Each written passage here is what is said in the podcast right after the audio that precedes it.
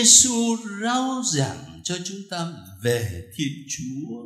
Ngài không hề dùng những từ ngữ như là bản thể hay là ngôi vị hay là bản tính không có Ngài chỉ nói với chúng ta về Thiên Chúa là Cha và Con và Thánh Thần. Thế rồi trong lịch sử giáo hội, bởi vì có nhiều người giải thích không đúng về mầu nhiệm Thiên Chúa là Cha và Con và Thánh Thần. Cho nên giáo hội phải vận dụng những từ ngữ và khái niệm triết học là bản thể, là ngôi vị, là bản tính để trình bày cho nó rõ ràng về mầu nhiệm Thiên Chúa là Cha và Con và Thánh Thần. Và những từ ngữ cũng như khái niệm triết học đó bây giờ nó trở thành xa lạ và khó hiểu không những đối với người bình dân mà kể cả đối với giới trí thức không, không dễ hiểu. Cho nên anh chị em cứ an tâm cái điều quan trọng á, là chúng ta phải trở về với chính lời của Chúa Giêsu. Chúa Giêsu nói với ông Nicodemo và cũng nói với chúng ta Thiên Chúa yêu thương thế gian đến nỗi đã ban con của Ngài để những ai tin vào con của Ngài thì được sống đời đời. Câu này rất quan trọng có một nhà chú giải kinh thánh đã từng nói rằng, giả như có một tai nạn nào đó mà sách thánh biến mất nhưng chỉ cần giữ một câu này thôi thì cũng đủ rồi. Thế cho nên chúng ta tập trung vào câu này của Chúa Giêsu. Thiên Chúa yêu thương thế gian. Anh chị em, học giáo lý thấy nói về thiên chúa là đứng toàn năng, phép tắc vô cùng, biết hết mọi sự ở khắp mọi nơi. Đúng như thế. Nhưng nếu có một định nghĩa nào trong kinh thánh về thiên chúa thì chỉ có thể là định nghĩa này thiên chúa là tình yêu thế thôi Thiên Chúa yêu thế gian đến nỗi ban con của Ngài. Cái tình yêu của Thiên Chúa được thể hiện qua sự cho đi, qua sự hiến ban.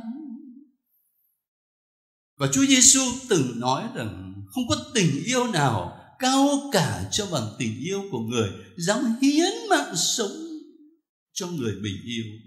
Ở đây cũng vậy, Thiên Chúa thể hiện tình yêu của Ngài bằng cách là trao ban chính con của Ngài, trao ban chính sự sống của Ngài cho chúng ta. Và để làm gì? Yêu thương ai là muốn đem đến điều tốt lành nhất cho người mình yêu thương.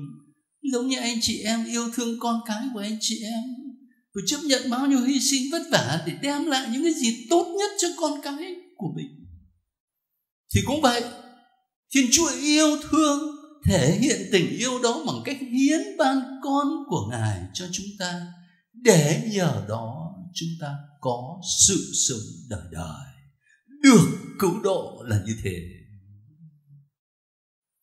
Thế thì, cái tình yêu mà Chúa Giêsu nói đến ở đây là chúng ta vừa suy nghĩ với nhau, đó là tình yêu hướng ra bên ngoài. Yêu thế gian mà. Hướng ra bên ngoài. Nhưng mà trước khi cái tình yêu đó hướng ra bên ngoài, thì tình yêu đó đã nội tại ở trong cung lòng của thiên chúa ngôn ngữ thần học người ta phân biệt ad extra và im se trước khi là cái tình yêu trào ra bên ngoài dành cho thế gian, thì đã là cái tình yêu nội tại, nơi cung lòng của thiên chúa. Nơi cung lòng của thiên chúa, đó là tình yêu của cha dành cho con, của con dành cho cha một tình yêu trọn vẹn và phong phú đến nỗi Chúa Giêsu diễn tả là mọi sự của cha là của con và mọi sự của con là của cha. Và cái sự hiệp thông yêu thương đó, cái mối dây liên kết yêu thương đó là thánh thần. Không có lý luận nào mà có thể giải thích cho trọn vẹn nhưng mà có một hình ảnh gọi là loại suy. Trong triết học người ta nói, loại suy có nghĩa là một cái hình ảnh nó từ đời thường của chúng ta này. Mình có thể quan sát được, mà nó giúp mình hiểu phần nào về những điều vượt lên trên tâm trí của chúng ta. Thì ở đây cũng vậy, không phải là giải thích, nhưng là một hình ảnh loại suy để giúp mình hiểu phần nào về mầu nhiệm thiên chúa là cha và con và thánh thần. Cái hình ảnh đó là chính gia đình của anh chị em. Người chồng yêu thương vợ, người vợ yêu thương chồng, và chính cái tình yêu nên một đó được đúc kết nơi đứa con. Cho nên các cháu nó mới có một bài hát là ba yêu con vì con giống mẹ mẹ yêu con vì con giống ba. Cả nhà ta cùng yêu thương nhau. Cái hình ảnh đó một phần nào nó giúp cho chúng ta hiểu được cái tình yêu hiệp thông nơi thiên chúa ba ngôi là thế nào. Vậy thì thưa anh chị em, mầu nhiệm thiên chúa ba ngôi có thể soi sáng gì cho cuộc đời của chúng ta? Quan trọng lắm à. Anh chị em nhớ dùm tôi ngay trang đầu tiên của kinh thánh khi kể về công trình tạo dựng của thiên chúa. Kinh thánh đã nói, thiên chúa tạo dựng con người làm sao? Tạo dựng con người theo hình ảnh của thiên chúa cho nên tất cả chúng ta đây này, những con người là được chúa tạo dựng theo hình ảnh của chúa.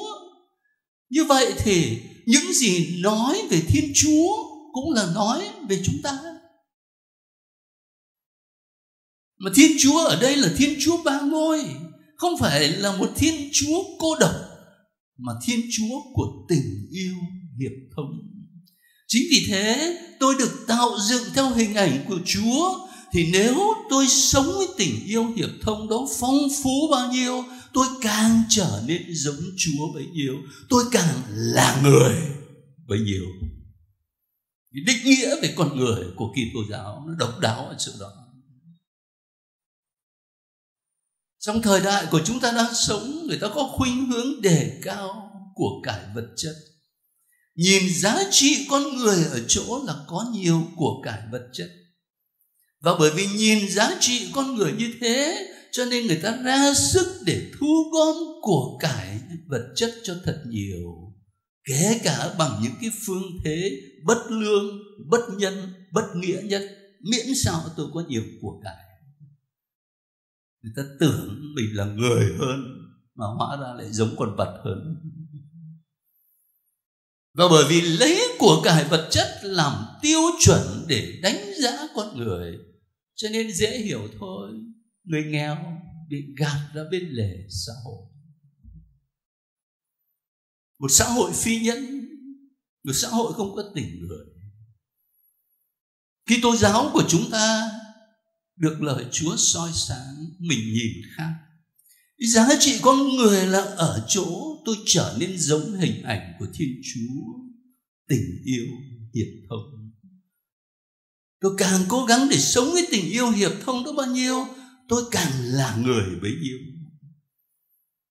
Và bởi vì mỗi một con người đều là hình ảnh của chúa, cho nên người đó dù giàu hay nghèo, dù trí thức hay bình dân, dù lành lặn hay khuyết tật, dù da trắng hay da đen, chúng ta đều phải tôn trọng bởi vì đó là hình ảnh của chúa và khi cả xã hội mà sống theo cái định hướng như thế, anh chị em thấy không?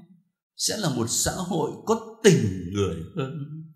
Một thế giới có tình người hơn. Một thế giới biết chia sẻ và liên đới với nhau nhiều hơn. Một thế giới tốt đẹp hơn. Cho nên, mầu nhiệm Chúa Ba Ngôi thực sự rất gần gũi với chúng ta và rất quan trọng bởi vì giống như là một nguồn sáng soi đường, chỉ lỗi đời sống làm người cho chúng ta. Và nếu anh chị em và tôi, mình cố gắng để ngay từ cuộc sống hiện tại, sống với tình yêu hiệp thông đó, thì có thể nói là ngay từ trần gian này, chúng ta đã bước đi trong quỹ đạo của thiên chúa và ngồi và công việc của chúng ta làm trở thành lời tôn vinh Thiên Chúa như chúng ta vẫn đọc. Sáng danh Đức Chúa Cha và Đức Chúa Con và Đức Chúa Thánh Thần. Như đã có trước vô cùng và bây giờ và hằng có và đời đời chẳng cùng. Amen. thank you